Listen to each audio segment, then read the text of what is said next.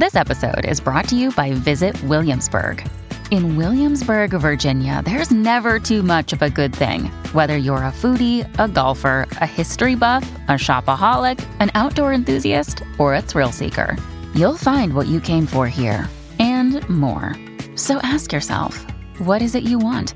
Discover Williamsburg and plan your trip at visitwilliamsburg.com.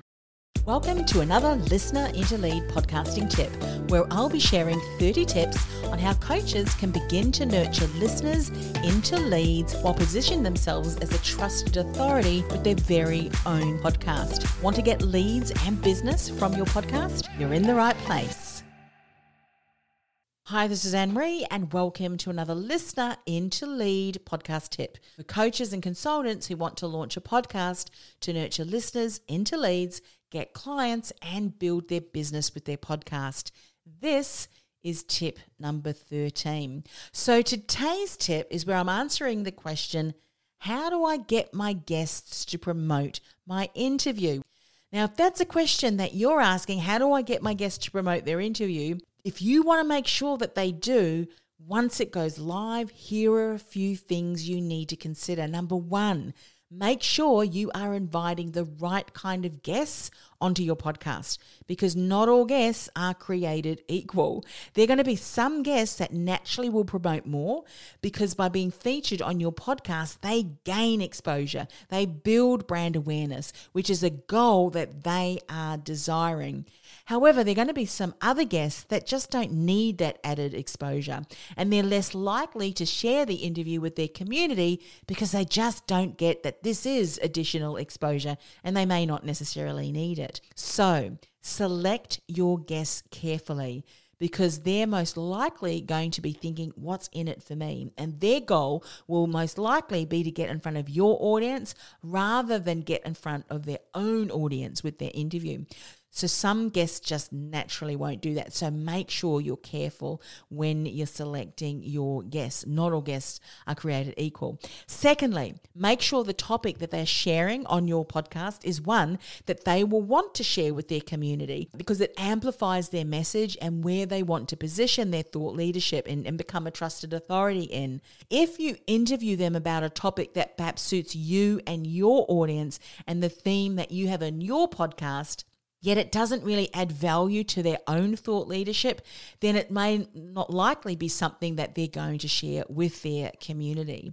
Let me give you an example. If on my podcast I was going to interview people about how they were leveraging their podcast, the tips and the strategies that they've done, the challenges that they've overcome, yet their podcast and where they were positioning themselves was say in, in as a CFO, chief financial officer, that's where they want to position their thought leadership, not how they get their podcast to stand out. So they may be less likely to share my interview because the topic that I'm interviewing them on and that they're sharing more has no real relevance about where they want to build their reputation as that trusted authority And So the topic you interview them on is going to be relevant as well and and most likely going to be whether they will share that or not. Thirdly, make sure sharing it with their community is as seamless as possible.